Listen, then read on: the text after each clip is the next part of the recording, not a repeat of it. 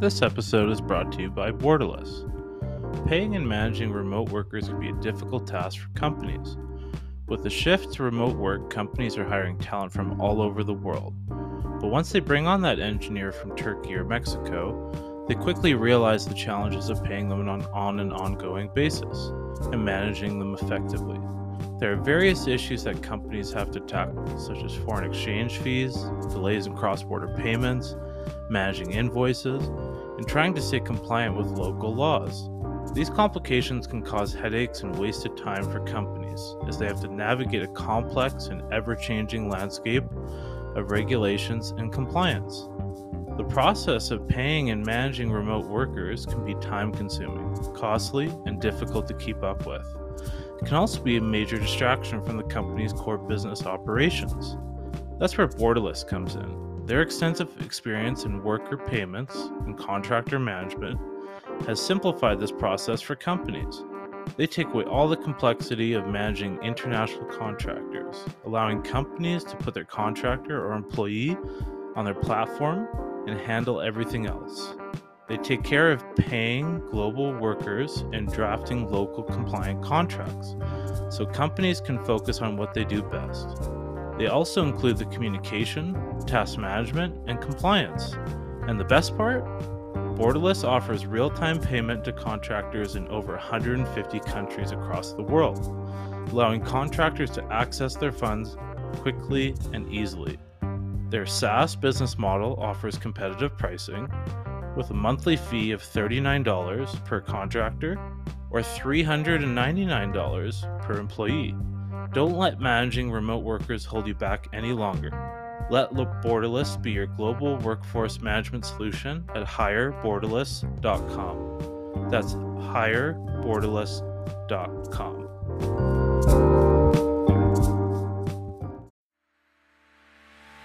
Fasken's emerging tech and venture capital practice is comprised of 80 plus dedicated legal professionals across the Canadian market.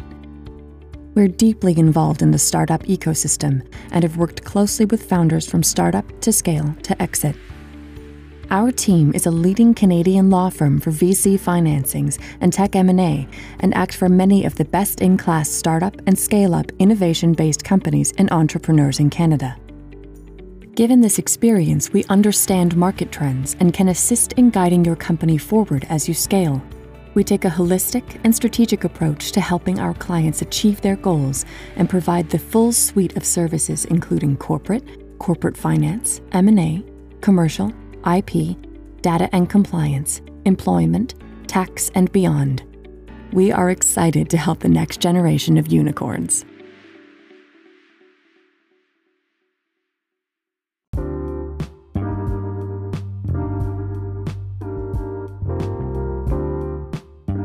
Hello, and welcome everyone. I am Evan McCann, and this is The Hard Part. This show is a deep dive into the strategies, founding stories, and behind the scenes insights from Canada's top founders, investors, and leaders.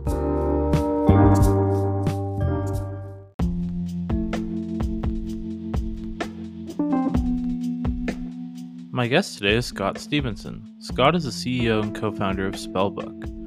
Spellbook uses GPT 4 and other large language models to review and suggest terms for lawyers' contracts, right in Microsoft Word. In this episode, we discuss Scott's co inventing a new instrument, how to run experiments when building product, how they are converting their waitlist to raving customers, nuances to building a co pilot product, utilizing GPT versus creating your own large language model, and his blog post, Lego Mindset versus Woodworking Mindset. Please enjoy my conversation with Scott Stevenson. Scott, I'd love to start with your time at Memorial University. It's a school that's well known for a great engineering program. What was that program like for you? Was there anything special about it or unique that you enjoyed? So I studied computer engineering at Memorial, and um, yeah, it, it was a fantastic experience. I think it was super well rounded and um, just got a lot of exposure to software and uh, hardware. Um, and it, it's a co op program. So it, it had six work terms as part of the program when I went through. And getting to kind of try basically six internships as part of the program, um, I think was super, super beneficial and just, um, gave me exposure early on to different types of companies and different ways of operating and, and gave me a sense of kind of where I wanted to go. I think that was, that was one of the most beneficial parts of that program. And you invented a new instrument coming out of university. That's a that's a first for me for any guest or I think just anyone I've ever heard of. What really inspired that and and, and why and what interested you about like building a new instrument? It wasn't just me, um, but myself and a music professor, uh, Dr. Andrew Staniland, uh, who's also a composer, um, kind of uh, worked on this project uh, at the end of, it was initially at the end of my time uh, at Memorial. Actually, it was my last kind of uh, co-op term working with him. And then we kind of spun it out into a company. Um, yeah, so we built this new electronic music instrument that's really was meant to be a hybrid between an electronic instrument and uh, like a traditional acoustic instrument. And being from Newfoundland, we have like a pretty pretty big culture of uh, performance and like um, a lot of people here play guitar or you know accordion, other types of uh, traditional instruments. And um, the thing that uh, Andrew Staniland noticed was that uh, he he was composing electronic music for classical settings where you would have people playing, you know, traditional classical instruments um, combined with electronic performance. And he noticed that the audience could just never tell what was going on on the electronic side. You'd have like, you know, a, an electronic performer behind like a mixing board similar to a DJ. And, you know, people couldn't tell whether that person was just like push, pushing play like a DJ. I mean, like what's going on? Or are they actually, you know, doing something up there? Were they just twiddling knobs and what, what are those knobs doing? Um, so w- we wanted to build kind of a, an electronic instrument that really let the audience see the cause and effect of what an electronic performer is doing um, beyond just kind of pushing play. And so we built this thing called the Mune. You can still check it out. We still have a page up at, at munemusic.com. And, uh, uh, yeah, we, we went through a whole bunch of different shapes and it was kind of m- meant to be held by the performer, kind of like a guitar or acoustic guitar facing out towards the audience. And, um, yeah, we ran a Kickstarter. Uh, this is my first venture. Um, Kickstarter did not hit its goal, although we did pretty well. I think we hit like 70 or 80K, um, towards our 100K goal or something like that. And we got a ton of coverage. Um, but uh, ultimately, I, I kind of realized like um, building like a niche electronic music instrument is um, you know, maybe not the best business model or the most impactful business you could build. Um, and I, I got a chance to meet at trade shows some of like my idols who had built, um, some of some really iconic electronic music instruments and drum machines and synthesizers and things like that. And, uh, still even, even the people, you know, who, who were kind of at the top of that field, uh, never had very big companies, um, or, you know, didn't have necessarily kind of commercial success or, or impact that I, I, think I was looking for as an entrepreneur. So didn't end up sticking that out, that out, but, uh, you know, hope to get back to it someday, maybe after Spellbook. With Spellbook, you initially were looking to like build a legal automation system that small businesses could use. And ultimately you pivoted. I'm always interested when companies do a decent sized pivot and like what does that take from you know leadership and founders and maybe reorganizing the organization. Can we chat a little bit about that pivot what motivated it and what that process was like and maybe some things that you learned along the way? We didn't really ever perceived it as a pivot because we were just experimenting ruthlessly uh, all the time um, with everything we did. I think um, we probably over the course of you know four four years or so ran around 200 experiments and with 100 different landing pages uh, for what we were doing. So it was just built into our culture that every two weeks we're experimenting with something new um, until we find resounding product market fit. And we held a really high bar for what product market fit was. Um, we we had a feeling that um, you know, I, I, think during like this this period of zero interest and and a lot of free money, we had a feeling that like a lot of companies maybe weren't holding that bar high enough um, in terms of deciding that you know, okay, we have product market fit, and it's time to fully focus and scale the company.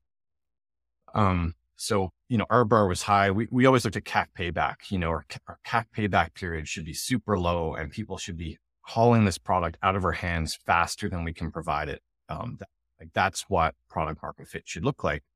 And we just kept the company super, super lean until we hit that feeling of, oh, holy cow, this thing is uh, being pulled out of our hands um, faster than we can keep up with. Um, and again, yeah, we, we launched maybe a hundred, around a hundred different landing pages.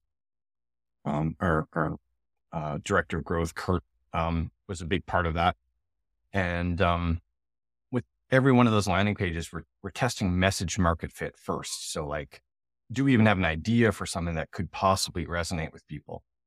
And uh, Spellbook was really just another one of those experiments. You know, it, it, was like, you know, after around 200 of these experiments, we finally just got a hit. Um, and um, yeah, it, you know, at first it was just like any other thing we did. We thought, okay, this is cool. Maybe we'll get some leads out of it and a little bit of attention. Um, we'll be the first company in the world to apply large language models uh, to legal automation, and you know, people will be, um, you know, that at the very least we might just get some leads from that, and you know, a little little bit of attention. Um, but it, but it was immediately different from anything we had ever done before. Um, when we launched that landing page, people were converting uh, much, much uh, better than they were on anything else that we had done. When we and when we showed people the prototype of what we had built, um, the reaction from customers was different from anything we had seen, and we wouldn't have known that if we hadn't run like 199 experiments before. Uh, but we we knew what it normally looked like. Normally, when you show something to a customer, they're like, "Oh, that's that's like cool." Um, like, uh, "Oh, that's uh, I'll definitely use it." Like everyone will always say those things. Um, but when you but when you show something to a customer and it's like going to change their life substantially, you know, they get this like uh, neurochemical reaction. Their pupils dilate, they lean in. This is um, NFX has a great article about this called "Find the Fast Moving Water," which was influential on us at the time to go all in. And they, and in that article, they talk about this reaction and it was just like nothing we had ever seen. Um, and that's when we knew, um, that, you know, we had told our team, we were like, yeah, it might take us years of experimentation to hit to strike gold and to find that lightning in a bottle.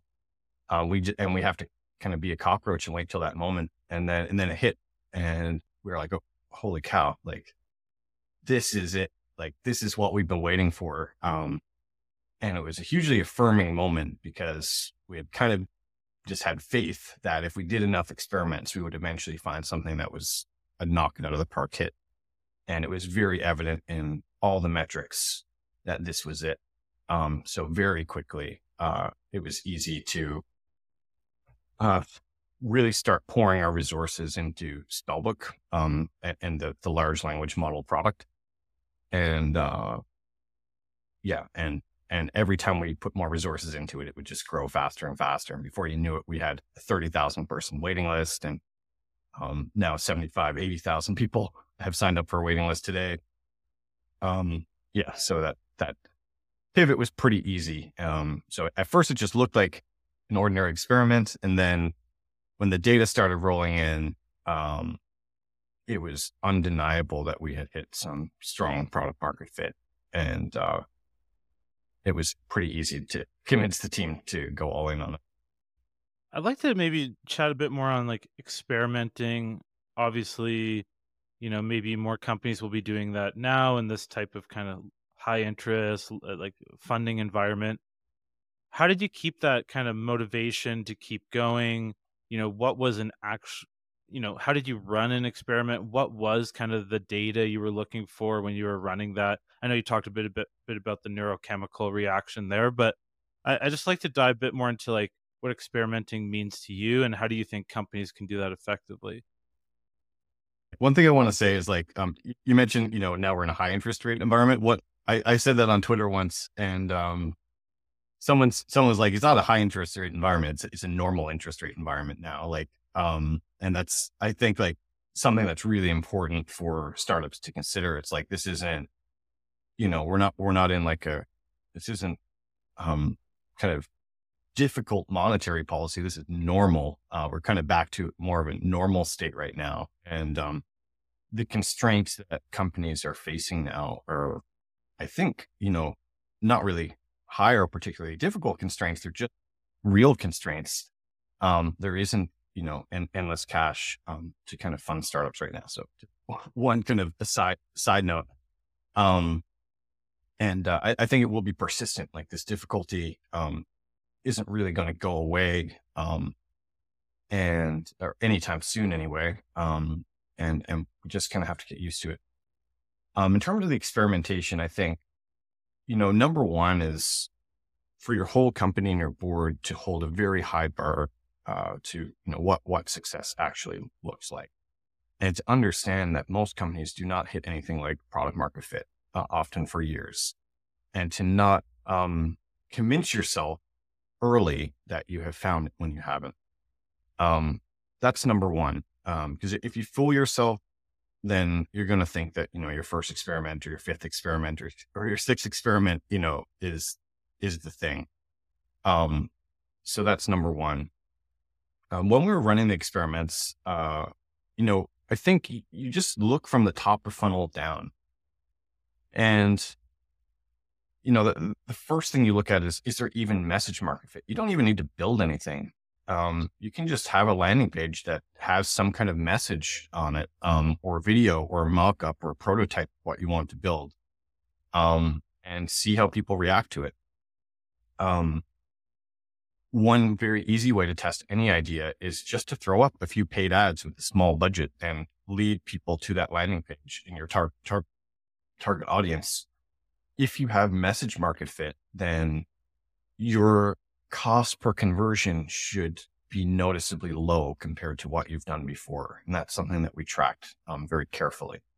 Um, so if you have poor message market fit, it's going to cost you a lot of money to get one person to sign up for your waiting list or your lead list. Um, if you uh, yeah, if you have message market fit, you'll see those costs go down to, you know, 10% or 1% of your other experiments, and you'll see people signing up very rapidly. So that's one way. I think another way I love testing is, um, if you, if you build up a little bit of a social media, um, audience, either on LinkedIn or, um, Twitter, or X, whatever you want to call it. Um, one way you can test things is just by posting like a little, we got in the habit of like just posting little GIFs of things that we were working on and um, you can really quickly see like if that's resonating um, with your audience or not. Um, so just posting organically um, on social and seeing, you know, does it is it one of those posts that gets like one like and then no one ever sees it again, or does it get you know fifty to hundred likes and people are sharing it and being like, "Whoa, that's pretty cool." Um, that's another like cool way to get an early signal um, if something is working. So those are kind of like your top kind of like you know, mess, I would say message market fit. Like, is this thing even going to cut through the noise and get people's attention? Um, because it's so hard to, like, everyone has a hundred item to do list and is super distracted. Getting to the top of someone's priority list is almost impossible. And, um, you know, one of the sayings we, we say on, on the team, especially when it comes to funnels and growth is like, almost nothing works, like truly almost nothing works. Um, people are just too busy and have too much to think about. And your chance of becoming the thing they care about today is like 1% or lower. Um, so that means that every word in your message has to really be thought about. Um, every GIF has to be thought about. Like, you know, if your GIF takes too long to load or it takes too long to get into the meat, um, then it's not going to resonate with people. Um, if your landing page uh, is too fluffy and not direct enough, um, you know, it's not going to convert. So I think everything starts there with can you just get attention? Um, that's that's number one, and there's so much experimenting you can do. Oh yeah, and the, and the number and the, and the other way you can do that is by yeah showing something to people and getting like a qualitative reaction, um, seeing if their pupils dilate and things like that, and that's a really good way to see if you're on something too. But people generally will be overly optimistic about using your product, so no matter what you show people, they'll be like, "Oh, that's really cool. I'm gonna I'll use it for sure." Um, but, uh, you know, so it's, it's hard to kind of pick beyond that. And I do like running these like landing pages and ad campaigns because they're a little more objective. Um, like someone's not going to click your ad and sign up for your waitlist unless they truly care. Um, whereas if you get someone on a one-on-one call and ask if they like what you made, um, they're always going to say yes, and it's not really uh, super objective. So that's where I'd start. I'll, I'll pause there. I could talk about you know going deeper into the funnel and like, okay, you have attention. Uh, how how and how do you tell if you have product market fit when people actually start using your product? Um, I could go to that next, um, or we could talk about something else. Yeah, I'd like to stay on that thread just because that significant wait list you have. So it's like you've got the attention, people have come in through the funnel. How do you really make sure that significant wait list converts into people that are like actually using the product, staying with the product, and continuing with it? So I'd love to like chat a little bit about that kind of more tail end of the experience. So we're able to get attention and to get a big wait list. And that's because we also had a video. We had a video of this product in motion, and lawyers were like, "Holy cow!" Like, if if I had this, you know, it would change how I practice, and it would change my day to day. Um. So uh, we, we, had really strong interest. People were sharing it organically. We're getting a lot of organic traction. Um, and so how how do we actually start converting these people to come up, actually meet with us, uh, get onboarded, and, and use the product? Um, so the next step was really activation of these folks. Um, so there's a couple of things. One, targeting. Um, because of what we're doing, like we're not onboarding any non-lawyers or non-paralegals at this time. Um, there's like regulatory and ethical reasons that we do that. So, um, but like targeting that list and figuring out, okay, who are the prime customers that will get the most benefit out of this product is kind of the next step. Um, so we did that and we're pretty ruthless about deciding, you know, really which customers to bring on first. Um, and then we built like a really detailed kind of s- scripted process to send people invites and to get them on board. And we really wanted to make it kind of failure, failure proof. Um, so, um, you know, er- in our invite email that we send people, every word in that email is thought about and like the length of that email is thought about. Um, like we really thought in detail about why are people going to be excited to receive this invite and then take the next step to come on board? And that worked, that worked really well. It was just, you know, good, I think good copywriting and good reminder of like why they signed up and what reminding the user, um, you know, what, what they're, what they should be excited about. Um, but then the harder part is really activation and getting people using that product regularly. So for the initial activation in our market, um, we found that, uh, and, and I think with AI products in general, I think it's important to show people out of the gate that they can have a truly magical and amazing experience. Um, because the, these tools are, they're non-deterministic. They're a little bit unpredictable. They can be a little different every time you, use them. Um, so we didn't want to leave that first experience to chance. Um, so we actually manually onboarded, uh, and we still manually onboard every single customer that we bring on board in a 20 minute meeting. And in that meeting, we set the customer up with a trial and um, they get kind of, they sit in the driver's seat and we kind of walk them through that first experience of using the product. Um, and yeah, through, through that, they're able to see, wow, Spellbook can do really amazing things. Um, so then when they, they go off and start using it kind of on their own documents in the wild and they have a little bit of a weird experience, um, they're reminded that, okay, like I have had a really amazing experience. I might have to figure out how these tools work to be able to reproduce that more and more. Um, but they're able to draw on that amazing experience to give them confidence in kind of their, their future, uh, future use of the product. And that was really important for us, that kind of manually, manual onboarding step. And then we just, you know, kind of watch our usage analytics and saw if people would come back and, and keep using the product. And we just, you know, kept listening to people's requests and building new features and functionality. And the thing that we look at to see if, okay, do we truly have product market fit is ultimately your, um, retention curves and particularly your, your cohorted retention curves. So you look at like, okay, out of all the users that came on in January, you know, what percent are still active in February? What percent are still active in March? What percent are still active in April? Um, that's that is what what I think is truly the gold standard to see if you fit product market fit. Um, is if ultimately if those retention curves flatten. You're always going to have a drop off in that first month or first week or whatever. But what you want eventually is that those retention curves flatten out. And then eventually, you know, that your, say your January cohort, you know, maybe, maybe half of people drop up, but then half of people stick around for like ever, forever. Um, and that's when you have that cohort of users that sticks around and just keeps using the product week after week, month after month. Um, some portion of your users, um, I think that's when you know that you really hit it. And um, that was kind of the data point that, you know, I think investors were really interested in when we raised our our kind of recent $10 million round. And um, I, yeah, I think that's like the hardest, the hardest data point to drive um, because getting someone to notice you um, is one thing. Getting people to like actually come back, you know, every, every week or every day and use your product is, you know, a whole other challenge. Are there any nuances to building a Copilot platform? I know you're kind of inspired there a little bit by GitHub Copilot. Is there like nuances to hey, th- this has to be effective and improve the user experience, but does it also have to be kind of invisible and easy to use? Uh, do you view that? Is there a balancing act there? Is there some nuances to building a Copilot product versus maybe kind of like a platform or something else?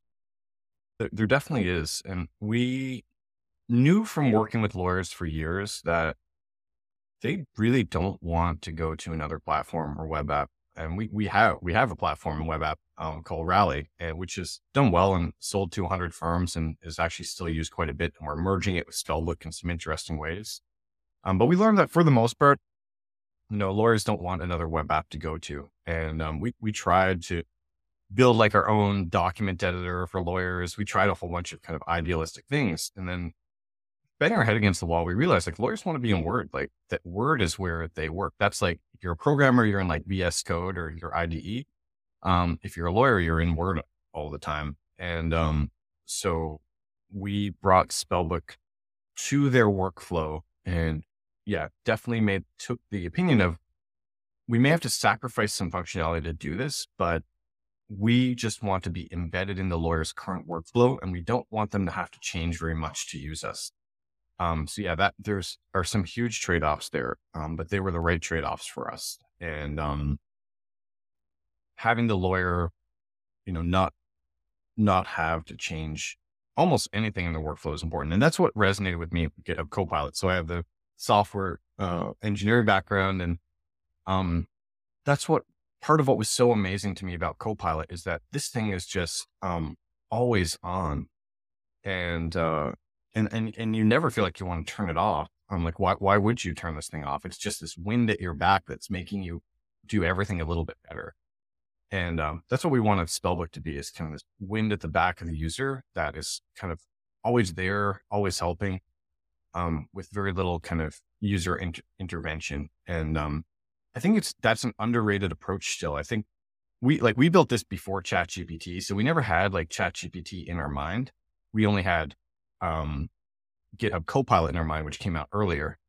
Um, but I think after ChatGPT, people just started dropping like chat windows and in their apps. And, um, and we, we actually have a chat window as well, but it's not, but we also do a lot of other things.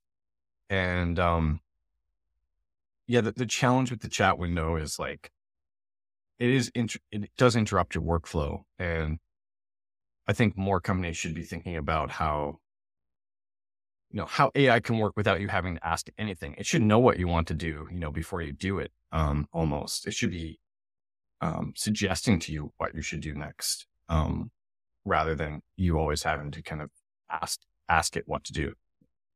There, there's a lot of hype around AI right now, and people building their own models, and maybe others plugging into ChatGPT, and maybe people saying, "Oh, there's like a proper way to do AI."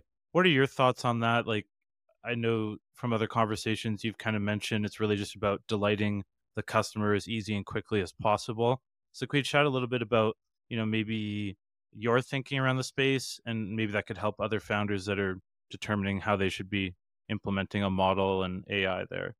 I have some pretty uh, strong thoughts on this. And um, first off, we, we do a ton of things at Spellbook. Um, we use the off the shelf models, and that's and that's really where we started. Um, you know, we also have kind of our own special secret sauce.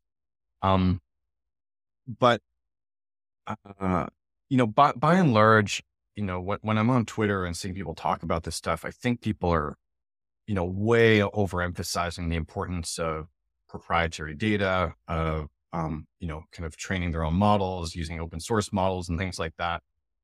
Um, the reality is what you can do off the shelf with GPT-4 is absolutely incredible. And we haven't even discovered half the things you can do with it yet.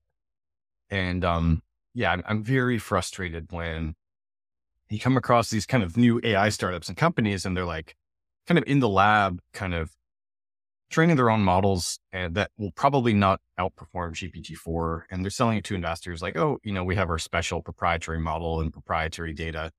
And, um, you know, it's taking them forever to get to market. And, um, you know, at the, at the end of the day, uh, or I, I, think a lot of the time there's just kind of a cheap and easy move of just you just use GPT-4 to start um, because there's so much opportunity there.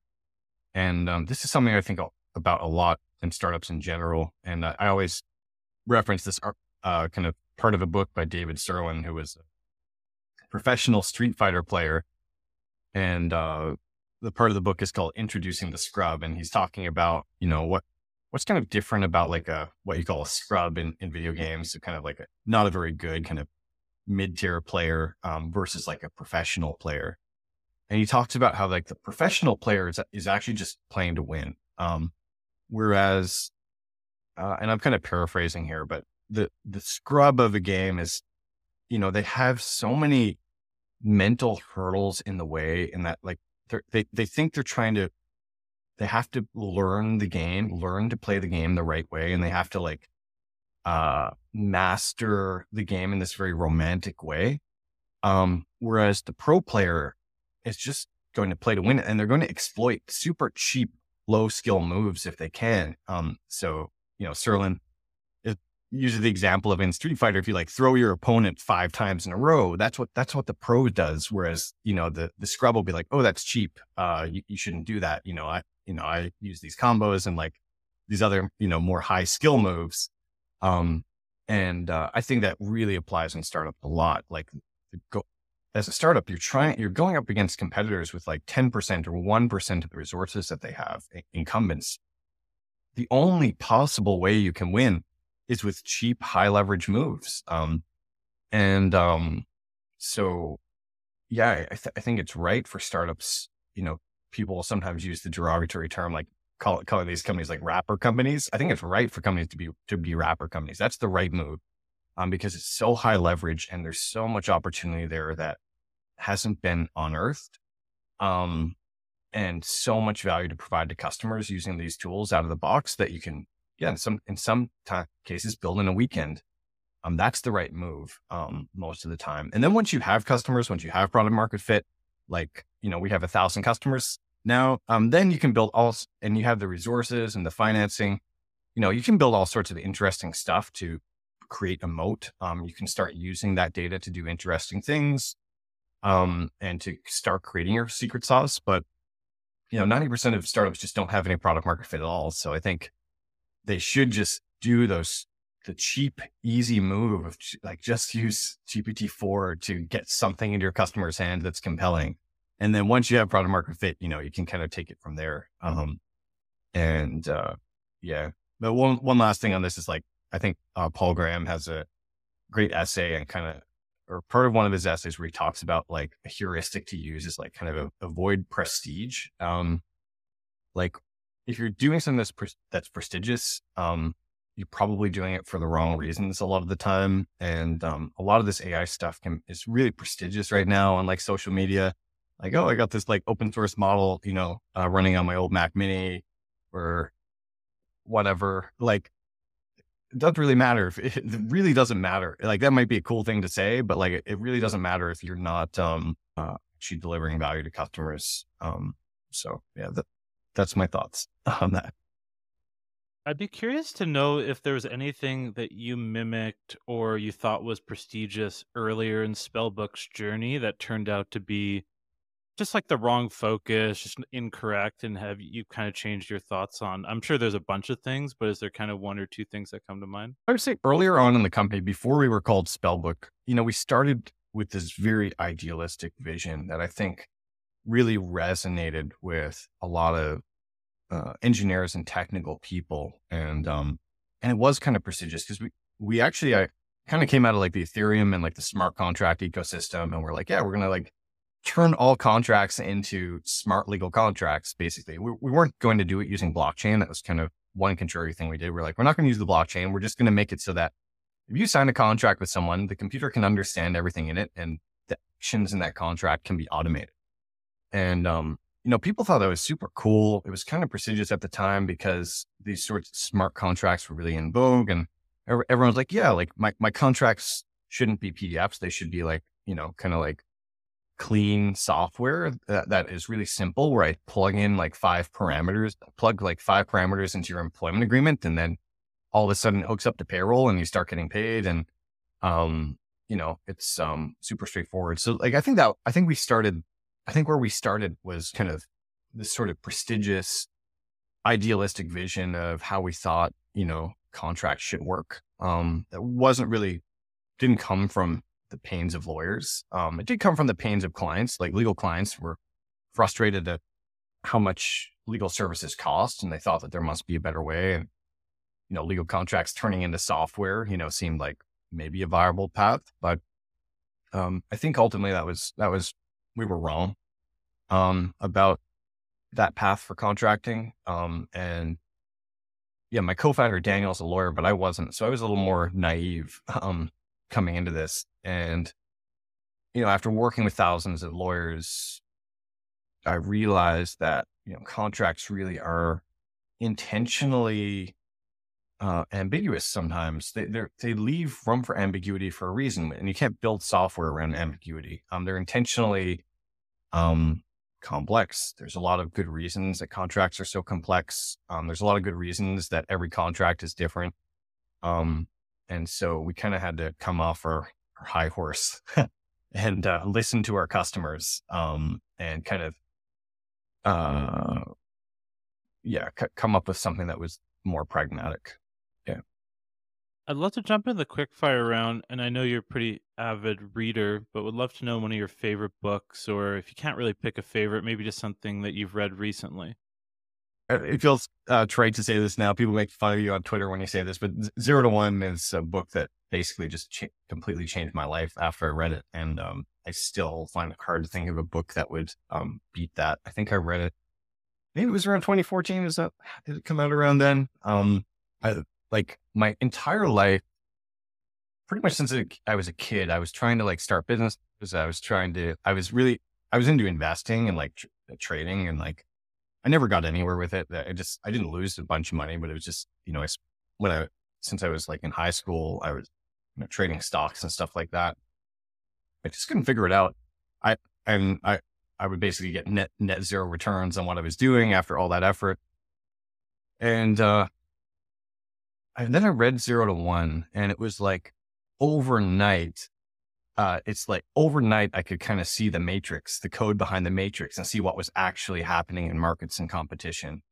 And all of a sudden, my uh, investing in like trading activities just all of a sudden became profitable after I read that book. And that was also after I read that book that um, I started going down this path and ultimately started um, kind of Spellbook.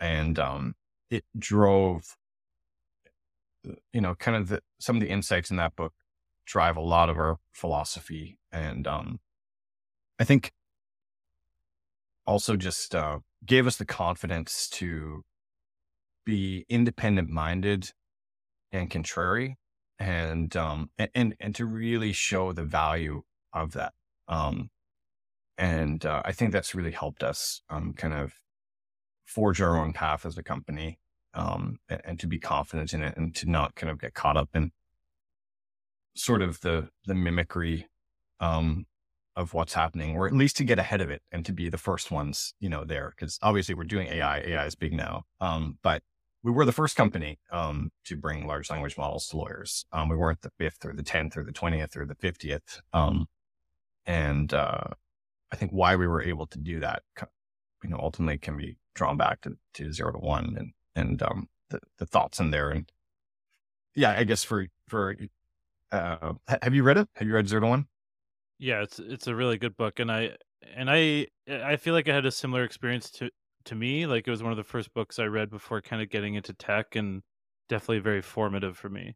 Cool. Yeah. Yeah. And, I was going to say for for your listeners, like I, the, the insight that really, you know, I think mainly, you know, the insight of competition is like, okay, if you're doing the same thing everyone else is doing, like you're, you're never going to generate kind of al- alpha. Um, you're never going to generate excess returns. Um, and uh, you know, good good ideas should be spiky. They should they should not necessarily look good at the time you're doing it. Um, because if they do, then you're going to have 50 competitors.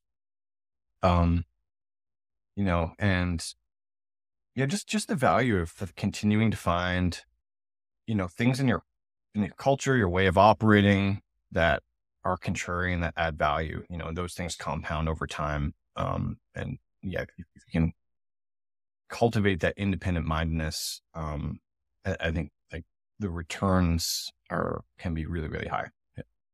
What are you most excited about in the next twelve months, personally and professionally? Yeah, personally, I'm getting married in a couple weeks, so I'm excited about that. Um, and that will be good. Um, professionally, yeah, I mean, Spellbook is just is growing super rapidly. Um, it's so exciting and so fun. It's hard to even think 12 months out because it's like every month there's some new breakthrough that we have or that the market has that's super cool that that we never anticipated. Like we just launched this new feature called uh, reviews, which you can basically tell the AI to review a legal document for you and mark it up, and it will before your eyes in Word kind of go through the document in detail, adding comments and track changes. Um, and it's just incredible. Um, we, we never thought it would work as well as it does. And um, I think we'll keep having those moments, you know, every three months for the next 12 months at least.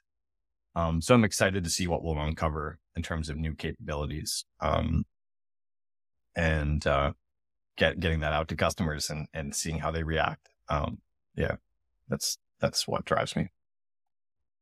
How do you deal with hard times? Being a founder is challenging. Um, do you have any strategies? Are you are you into fitness? Are you into you know nature? Doing some walks? Like what what really helps you out? A couple things. Um, I think the first thing is I wrote this blog post called uh, "Lego Mindset versus Woodworking Mindset," and um, that's the most important thing. That talks about the most important thing for me, which is um, yeah, I've, I've been involved with about three startups. I had the musical instrument startup. I worked with another company, uh, SaaS company.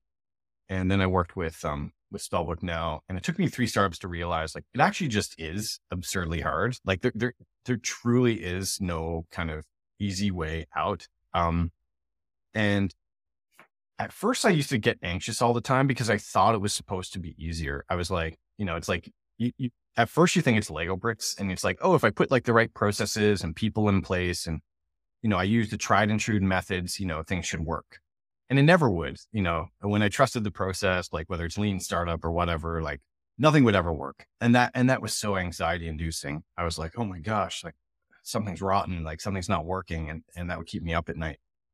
But after three startups, you kind of realize, oh shit, like nothing's supposed to work. Like this shit doesn't, shit just doesn't work most of the time. And you have to think like a woodworker, not, you, you can't think, in this mindset that you're going to plug Lego bricks together and it's going to work. Um, and uh, you, you have to think like, I have to sand all the wood down and like polish it to make everything fit together and look nice. And it's just this relentless force of kind of sanding what you're building and not just the product, but the company as a whole. And when you realize that that's the game, like that, that's what it is. It just is hard. Like the Lego bricks were never going to work. Um, all that anxiety goes away from me because I know I don't need to be perfect. Um, I don't need to have perfect Lego bricks that fit nicely together. And now we have a company that, you know, like passive, people talk about like passive income and stuff like that. Like, uh, you know, nothing net needs to work like that. I just need to be a little bit more patient as a woodworker than our competitors are. Um, I just need to, you know, sand a few more hundred times than our competitors do. And, um, you know, then I'll be okay. It doesn't have to be perfect. Things don't have to fit together perfectly. It's okay if things are on fire. They always will be. Um, that that's the thing that gives me the most solace when things are hard. Um, and they're always hard. It's just the nature of it. Um, I also, yeah, I walk outdoors um, in the woods uh, every single day. And yeah, one, one, thing I always say in my head is like, as long as I get to go for a walk every day, like life is great. Um, and uh, yeah, I just I love that um, moment of kind of peace and uh, reflection. Yeah. I'll make sure to link that in uh, the episode description there for easy access. And just quickly before we go, I wanted to open up the mic to you to chat about anything with Spellbook. Uh, how can lawyers find it? Um, and we'll make sure to link everything in the episode description as well. So our website is spellbook.legal.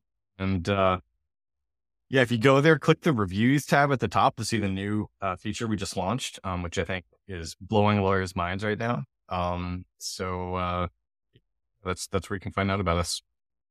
Awesome. Scott, this has been a great conversation. I appreciate you coming on and sharing your time and insights with us. So thank you so much. Thanks for having me, Evan.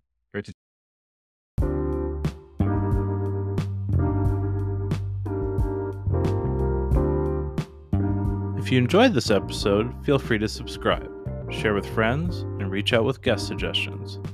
Make sure to follow me on Twitter, LinkedIn, and subscribe to our newsletter on Substack to keep up to date.